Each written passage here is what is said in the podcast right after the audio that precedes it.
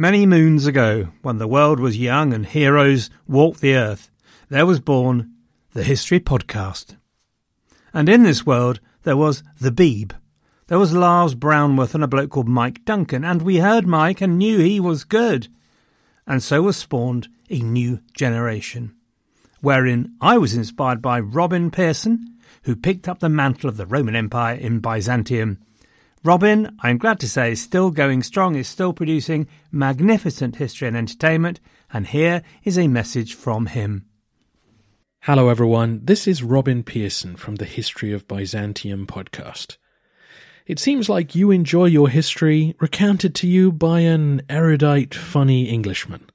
Well, I am also an Englishman.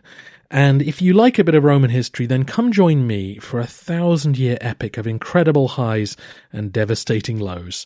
Check out the history of Byzantium wherever you get your podcasts, or go to thehistoryofbyzantium.com. For now, back to David. One size fits all seemed like a good idea for clothes. Nice dress. Uh, it's a it's a t-shirt. Until you tried it on. Same goes for your health care. That's why United Healthcare offers a variety of flexible, budget friendly coverage for medical, vision, dental, and more. So, whether you're between jobs, coming off a parent's plan, or even missed open enrollment, you can find the plan that fits you best. Find out more about United Healthcare coverage at uh1.com. That's uh1.com.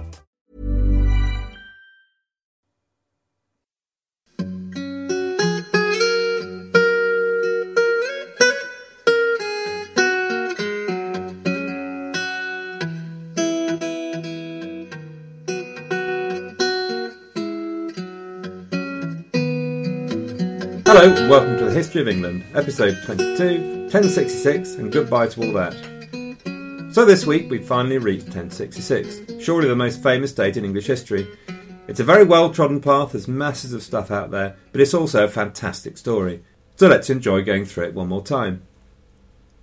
Let's start then with a summary of the three main protagonists. By 1066, William the Bastard was a fully grown man depicted as a man of fair stature with remarkably strong arms, a receding hairline, and a rasping, guttural voice. He was about five foot ten, which would have been pretty tall for the age, and enjoyed excellent health until old age. He did get very fat in later life, so much so that the French king Philip I said that William looked like a pregnant woman. But that's for later, and I have to say it's a comment only the French king at the time would probably have felt brave enough to say. So, just like that old bloke you can't get away from in the pub, William had been brought up in the school of hard knocks, as we heard last week, and educated in the University of Life. He undoubtedly possessed considerable powers of leadership and courage. Probably not the nicest bloke, but he was devout, he inspired enormous loyalty in his followers. Same time, of course, he could be ruthless and very cruel. He had the same passion for hunting that most nobility of his time had, but he also had a passion for money. He was therefore, in summary, a pretty brutal man, but an exceptionally talented one and a force of nature.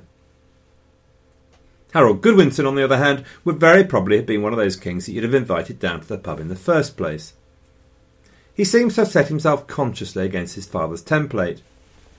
He had a talent for getting on with people and putting them at their ease. He was popular, and he seemed to have been liked by most. The chronicler Orderic Vitalis wrote, this Englishman was very tall and handsome, remarkable for his physical strength, his courage and eloquence, his ready jests and act of valour. He also went on to say, But what were these gifts to him without honour, which is the root of all good? This refers, of course, to the famous oath that Harold took supporting William's claim to the throne of England. Orderic is a self consciously balanced chronicler, so the comment is interesting, and that it does very much demonstrate the impact that that oath had, whatever the circumstances around it. But anyway, we'll come to that later. Harold Godwinson's career, though, though truncated, also shows that he was a very effective leader and an effective military commander. So you remember those campaigns in Wales, for example, and he was to show a lot of skill and talent and drive and energy in 1066, and he was to come very, very close. The guy we've not really talked about up to now is Harold Hardrada, Harold has been described as the last great Viking, and it's a description that fits him very well. His life is really pretty remarkable. He was born in 1015, and in 1030, at the age of 15, he was on the wrong side in the Battle of Stiklestad, where Olaf, the King of Norway, was killed. So Harold Hardrada left with a band of warriors and headed off for Byzantium to seek his fortune, and there he became part of the Emperor's Varangian Guard. In 1042, he left the Emperor's service after a glorious career, which we haven't really got time for here, and on his way back to reclaim his throne, he spent three years in the Russian court, acquiring a wife on the way, apparently through the quality of his poetry. So we're getting an impression here of a real polyglot. By 1047, he'd managed it. He'd replaced Magnus as the King of Norway and reclaimed his inheritance. Hardrada, though, means hard ruler, and it was over the next 20 years that Harold acquired that reputation. The next 15 of those years he spent in fruitless warfare against Spain and Denmark. Then finally he accepted that he wasn't going to win this one, and he came to terms. But through that process he had comprehensively alienated the Norwegians, who went as far as trying to withhold taxes as a sign of their displeasure. Harold was brutal in his response, killing and maiming farmers who refused to pay the taxes. Meanwhile, he maintained that standing army, and that enabled him to enforce his will on an unwilling nobility. So there we go. The scene is set. We've got three men, all of considerable talent, and with the resources of nations behind them, and all prepared to fight for one of the most lucrative prizes in Europe. We finally arrived at 1066. But it was a seismic year that had a massive impact on the course of English history. As a lover of the Anglo Saxons, I also find it surprisingly painful. Damn, why didn't Harold do X and then he might have won, or why didn't Y happen? I am very well aware, and indeed painfully aware, what a nerdy thing this is to say. But I have to say that I'm not sure that I'm entirely alone. I think there might be others of you out there. So, yes, here we are, 1100 years later, still feeling the pain of the Battle of Hastings. I feel a bit the same way about the fall of Troy as well, but anyway, let's not go into that one. Anyway, if you've heard the story too many times before, just switch off and come back next week. And if you're not, then here we go. So, the last time, two weeks ago, we hadn't quite got to the end of the reign of Edward the Confessor, quite deliberately so, because we have to set the scene for this dramatic and terrible year now. I mentioned that on the fall of Godwin, one of the things that Edward the Confessor did was to invite William over from Normandy, and very probably offer him the throne. William, of course, also had a hereditary claim through his great aunt Emma of Normandy. Meanwhile, the last remaining Anglo Saxon claimant, Edward the Exile, had died in 1056, and his son Edgar the Atheling in 1066 would have been way too young to be considered for the throne. And we've seen that the Anglo Saxon tradition was not one of primogeniture, i.e., the automatic succession of the eldest son. 1065 was almost as important a year for the future of the Anglo Saxon state as was 1066, because there were two really important events that will weaken Harold Godwinson's position. First, famously, was Harold's visit to Normandy. The story goes that for some reason Harold was on a mission to Ponthieu on the continent, but he was arrested there by the Count Guy. Guy had recently become subject to William and was no doubt very eager to ingratiate himself to his new boss. William then played a strong hand really very well, while Harold, poor chap, really had little choice in what went on. Guy handed Harold over to William, and while outwardly William treated Harold as an honoured guest with great respect, there's no doubt that he was really there under duress. Nonetheless, Harold put his best foot forward and clearly impressed his host as a warrior. He was taken by William on an expedition against Conan, the Duke of Brittany, and he performed really well in battle, so much so that he was probably knighted by William which is of course very nice, but carried with it the pretty clear implication that he'd become William's man, which meant something quite different in Anglo Saxon England than it did in Normandy, and was probably William again being clever. By making Harold his man, he again linked Harold to him by feudal obligations. But then the really crucial bit, back in Normandy in Bayeux, the famous Bayeux tapestry has the words, Harold took an oath to Duke William. It shows Harold standing in William's presence between two reliquaries. The oath that Harold was taking was to support Duke William's claim to the throne of England. Harold was then finally released by William and sent on his way. I've often wondered if all of this oath taking was really that relevant, except in a Norman self justification after the event kind of way. After all, we all know this is going to end in bloodshed, and the thing that was going to settle the matter was who won the battle. And Harold could easily claim that he was under duress, and that the oath was therefore irrelevant anyway. But actually, these oaths really did matter and made a real difference. William was able to claim that Harold was an oath breaker. He was able to claim papal approval for his invasion, and this was absolutely critical in getting the Norman barons to agree on what was really a pretty risky venture. It also made Harold's position in England much more questionable. In 1066 he was a man with something to prove, and I suspect this made him far more headstrong than he might otherwise have been.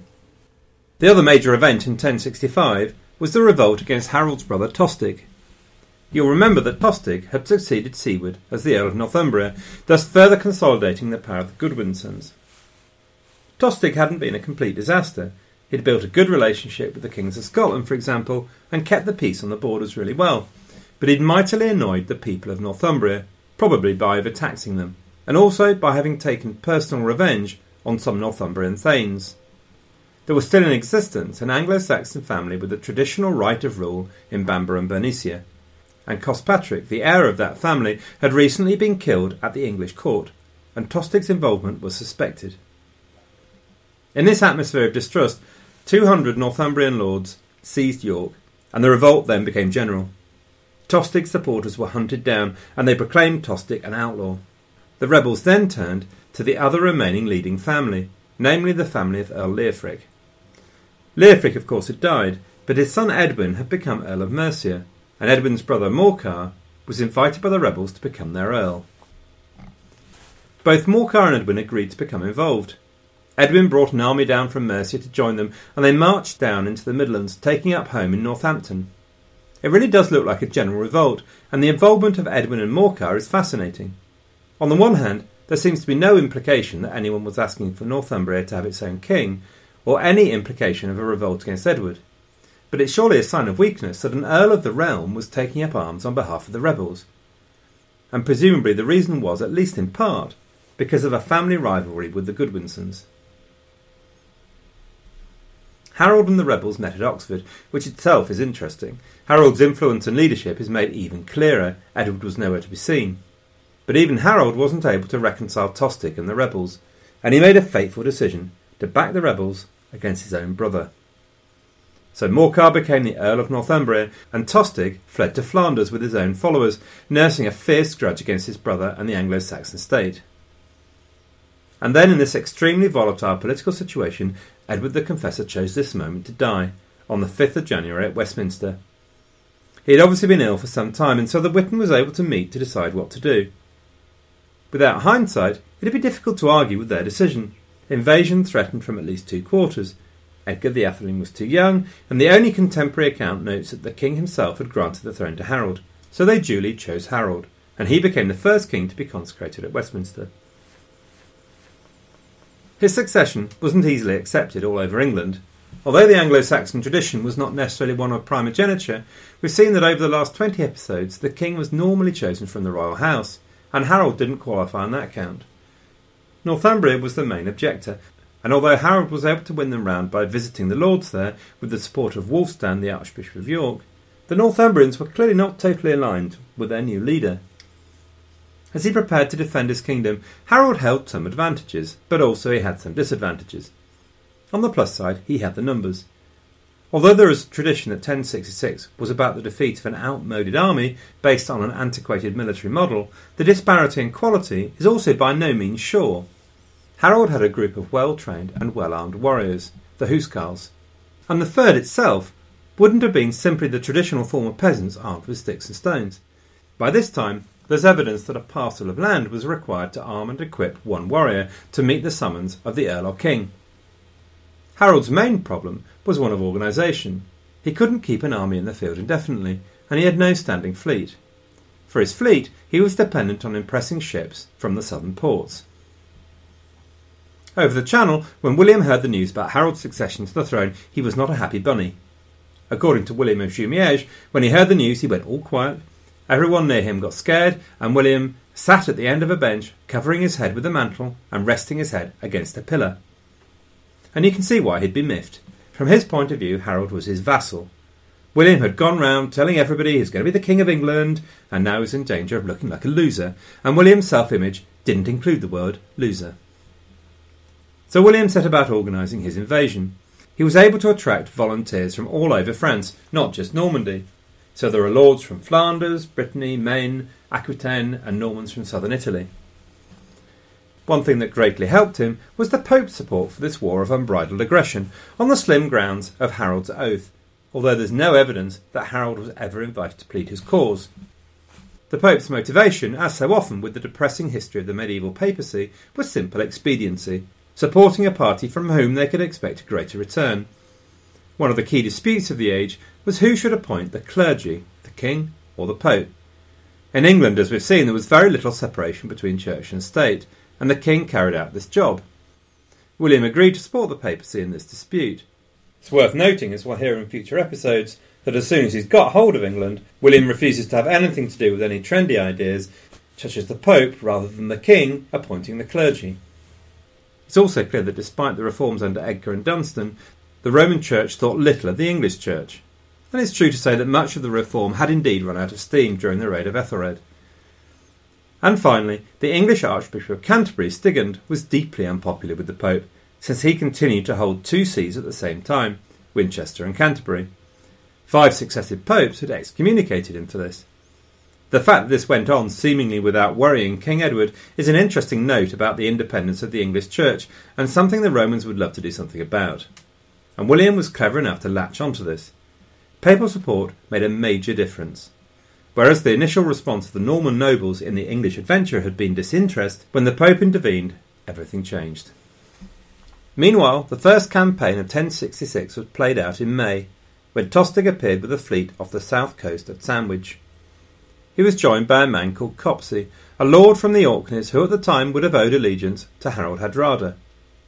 Tostig set off up the coast, landing at Burnham in Norfolk and harrying the countryside then setting off for the Humber and disembarking on its southern bank. But his raiding was then stopped in its tracks by Earls Edwin and Morcar, who inflicted a heavy defeat on him. Tostig withdrew with a few of his remaining ships to Scotland, where he could rely on the relationship he'd built up with the King of Scotland. The events here show that the resources of England were more than capable of seeing off any private invasion. They also showed the continuing problem of the lack of an English fleet, and that Tostig had in all likelihood had correspondence with Harold Hardrada given the involvement of Copsi. So as he sat in Scotland, it's very likely that Tostig was planning the later invasion. Anyway, back in England, Harold spent June then assembling a defensive fleet on the south coast against William's expected invasion. He assembled a large fleet stationed at the Isle of Wight. William had meanwhile built a large fleet from scratch, and by the start of August he was ready to sail but through August and the start of September he was held by adverse winds, which in the end played into his hands, in fact, because the English naval structure didn't allow the maintenance of this fleet for long. The militiamen that manned it refused to stay on any longer, and on or near the 8th of September Harold was forced to let them go and withdraw his ships to London. The channel now lay open to William. Burrow is a furniture company known for timeless design and thoughtful construction, and free shipping, and that extends to their outdoor collection. Their outdoor furniture is built to withstand the elements, featuring rust-proof stainless steel hardware, weather-ready teak, and quick-dry foam cushions. For Memorial Day, get 15% off your Burrow purchase at burrow.com slash ACAST and up to 25% off outdoor.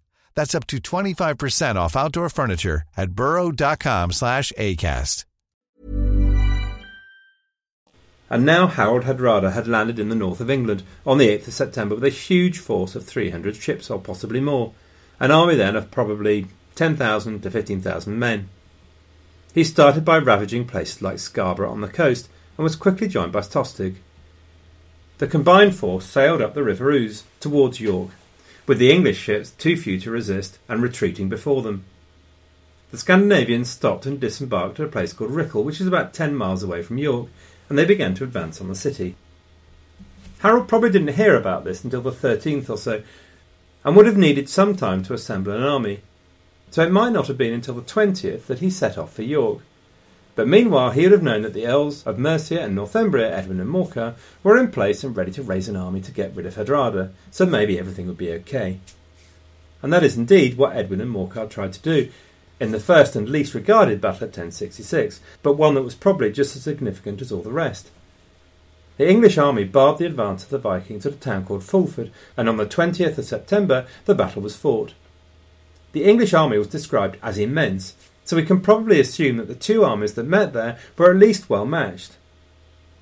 Hardrada put the River Ouse on the flank of his army and had a ditch in front of him to protect his position.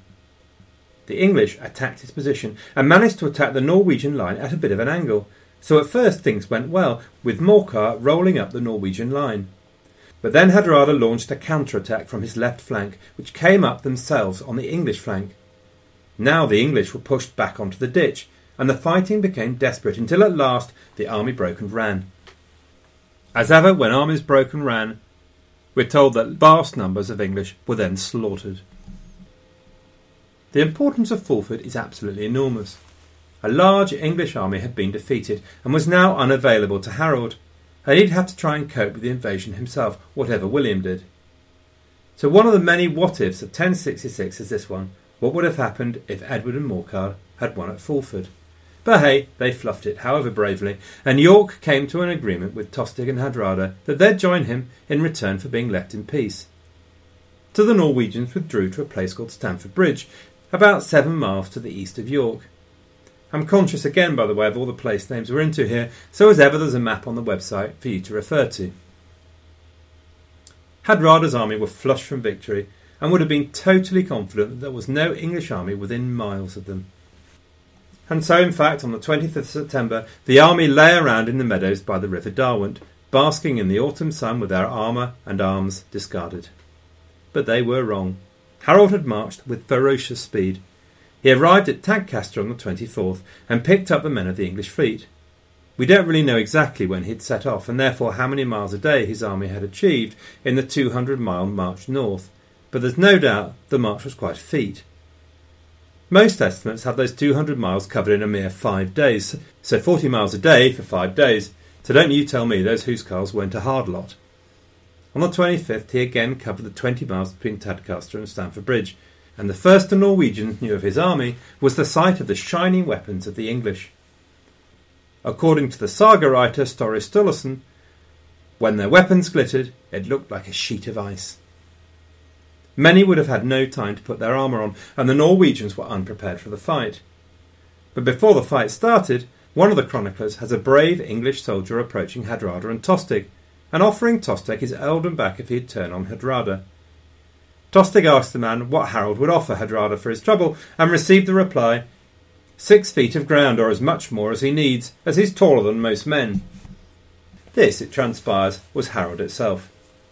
Well, we're back to story again, and it's a nice story, but I think we can agree it's probably a bit unlikely, but maybe it should be true again. Despite their unpreparedness, the Battle of Stamford Bridge was long and hard, and lasted all day. Hardrada formed a defensive ring on the river and sent messages for the men guarding his fleet to join him.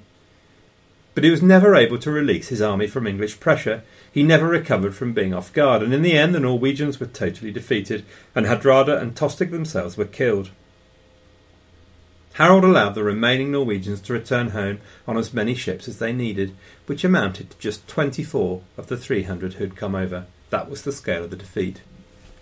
Stamford Bridge is, of course, massively overshadowed by Hastings, and its significance often seen purely as the impact it must have had on the ability of the English to resist the later Norman invasion. But we should recognise Harold's achievement. The last Scandinavian invasion had seen the English apparently helpless in the face of the Viking onslaught.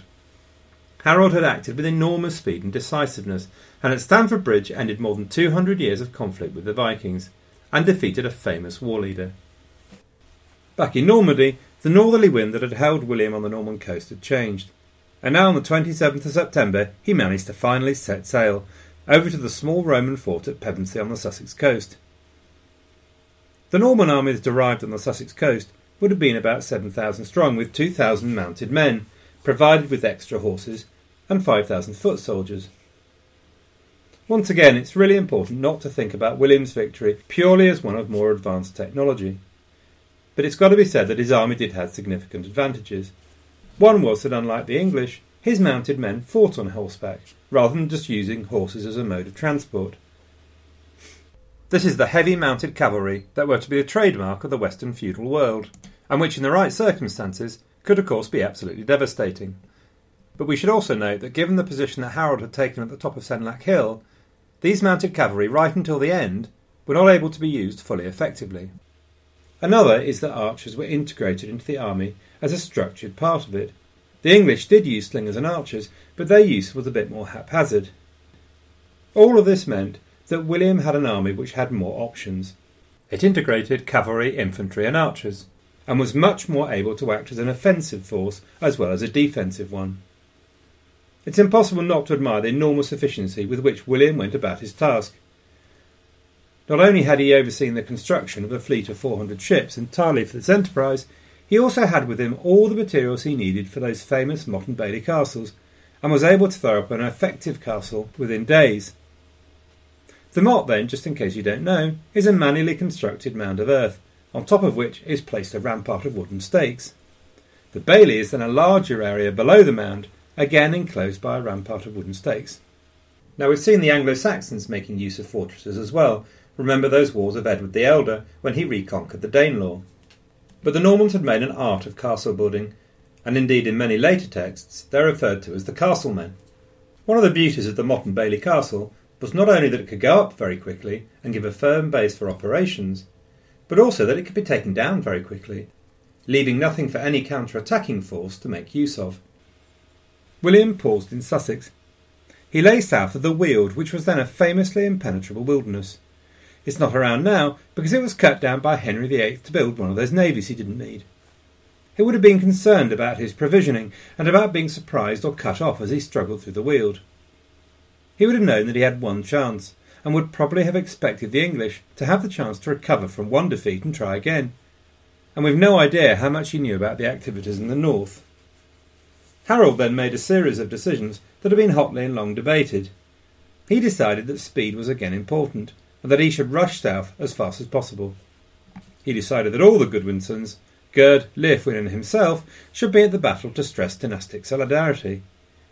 He decided not to wait for the Northern Earls, Edwin and Morcar, who were busily gathering another army. So he rushed back south, and within another few days he was back in London, where he waited for a week, and then by the 12th of October he left London with an army of about two to three thousand housecarls. The southern fyrd was to join him by the old grey apple tree which stood on the road from Hastings out to London. So then, by the 14th, the English army was in place on Senlac Hill and having been joined by the Southern Fyrd, it was probably of a very similar size to the Norman army, maybe slightly larger. There's a picture of it on the website, but bear in mind it would have been much steeper then than it is now. The Normans had had plenty of time to prepare, and were therefore completely unsurprised, but Harold had other reasons for being so fast. For one thing, he felt dynastically challenged, if that's the right word. He was being accused by the world of being an oath breaker and a usurper, he would not feel safe on the English throne until he had comprehensively defeated his accusers. And there was a perfectly sound strategic reason for Senlac Hill. He was blocking the road out from the Weald to London. While he was there, William could not break out of Sussex and start ravaging the land and taking the initiative. And then, because of his speed, Harold also got to choose the ground of battle, which we're told is one of the most important things any general needs to do. And in this situation, it was even more important because he had to negate the effect of that Norman cavalry. William was burdened by horses, so unlike the Vikings, he couldn't just simply hop on his ships and sail off to land somewhere else. No, while deciding not to wait for the Northern Earls is one of the big ifs of English history, there were perfectly sound reasons for Harold acting in the way that he did. If I try and put aside my basic and extremely unprofessional Anglo Saxon prejudices just for the moment, you can still get an impression across all these centuries of the thrill and excitement that William must have felt with this great adventure. We do know the names of some of the nobles that joined William, and after their victory they'll be richly rewarded beyond their wildest dreams, and we'll be hearing their names and those of their families over the next couple of hundred years. We know of 15 companions of William at Hastings. I put all their names on the website, but remember names like Beaumont, Mallet, Warren, and de Montfort. Men like this were to be richly, richly rewarded. So everything was set for the battle, and William's tactics were straightforward enough. Soften them up with archers and crossbows, send the infantry up the hill to engage in close combat, and then send the cavalry in to finish them up. But it didn't work, and for an hour the attacks broke on the shield wall. And the horses would not throw themselves at a solid formation, so the Norman knights could only approach, throw their javelins, and retire. And the position of the English at the top of Senlac Hill plays a big part here. The arrows were coming at a trajectory that they could deal with, and the horses couldn't charge. Meanwhile, stones and spears thrown by the English made mincemeat of the lines of Norman infantry. It was this very success that led to disaster for the English in the end. The Bretons fled in confusion from this brutal battering, with their cavalry murderously entangled with their foot soldiers, and some of the English Fyrd pursued. William, with superb discipline and control, turned his force on the Fyrd and cut them to pieces. This wasn't the end of the affair, but the next five hours were to show that Harold could ill afford the loss of these men. For as his ranks began to thin out, more and more of the less experienced Fyrdmen were in the front line, and the Saxons began to weaken. Harold's brother Leofwin was killed. Then some of the Norman cavalry were able to get up on the hill and be more effective in splitting the Saxon shield wall. As the shield wall shrank, the archers began to prove their worth, as arrows fired over the top fell onto the unprotected man in the rear lines. And then Harold was killed, whether by an arrow or sword hack or both, and the English were finished. The Fyrdmen took to the hills. Harold's remaining brother Gyrth was killed. The remaining Huscarls fought on to the bitter end. It's worth saying that most battles in those days lasted no more than a couple of hours. The Battle of Hastings went on all day. In the words of the Duke of Wellington a few hundred years later, it had been a damn close run thing. Very few of the English survived the battle, though there is a record of a successful ambush by one group on the pursuing Normans against the Bretons at a place called Malfosse, or Ditch of Evil.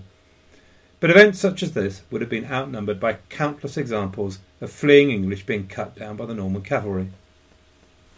In the aftermath of the battle, the body of Harold and his brothers were located by Edith Swanneck, Harold's mistress. But although Harold's mother begged to be able to bury her son, William refused and he asked William Malet to bury his body by the sea. At the exact spot where Harold had planted his banner, William would build an abbey in celebration of his victory.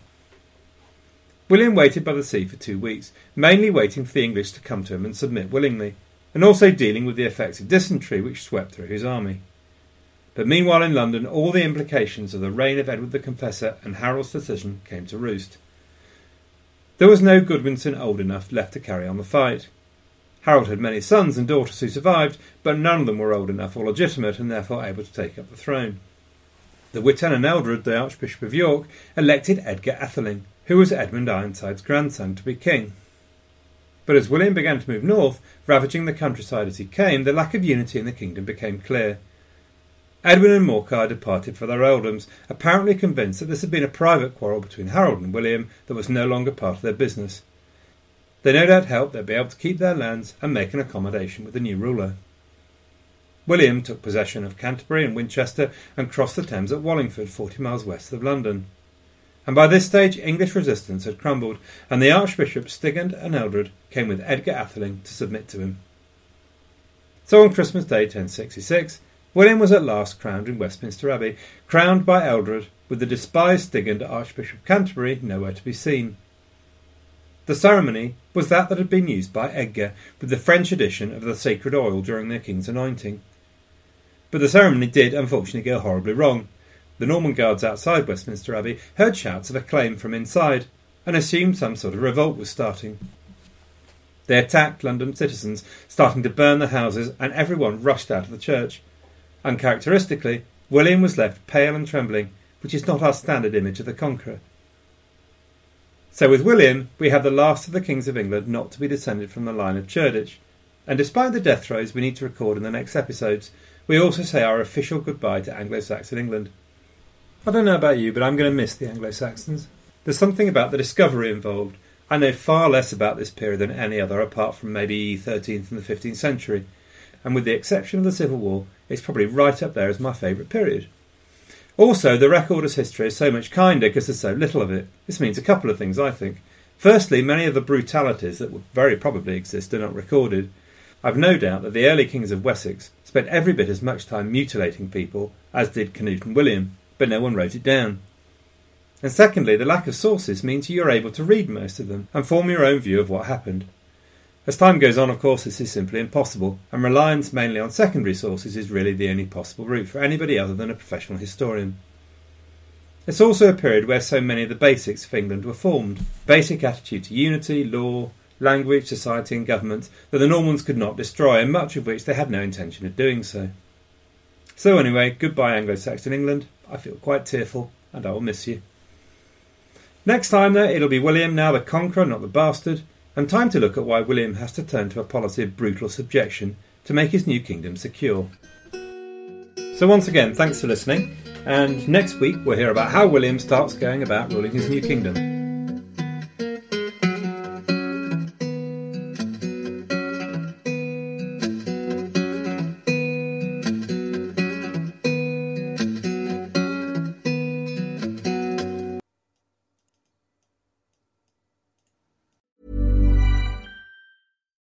Deserves the best, and there's no better place to shop for Mother's Day than Whole Foods Market. They're your destination for unbeatable savings, from premium gifts to show-stopping flowers and irresistible desserts. Start by saving 33% with Prime on all body care and candles. Then get a 15-stem bunch of tulips for just $9.99 each with Prime. Round out Mom's menu with festive rosé, irresistible berry chantilly cake, and more special treats. Come celebrate Mother's Day at Whole Foods Market.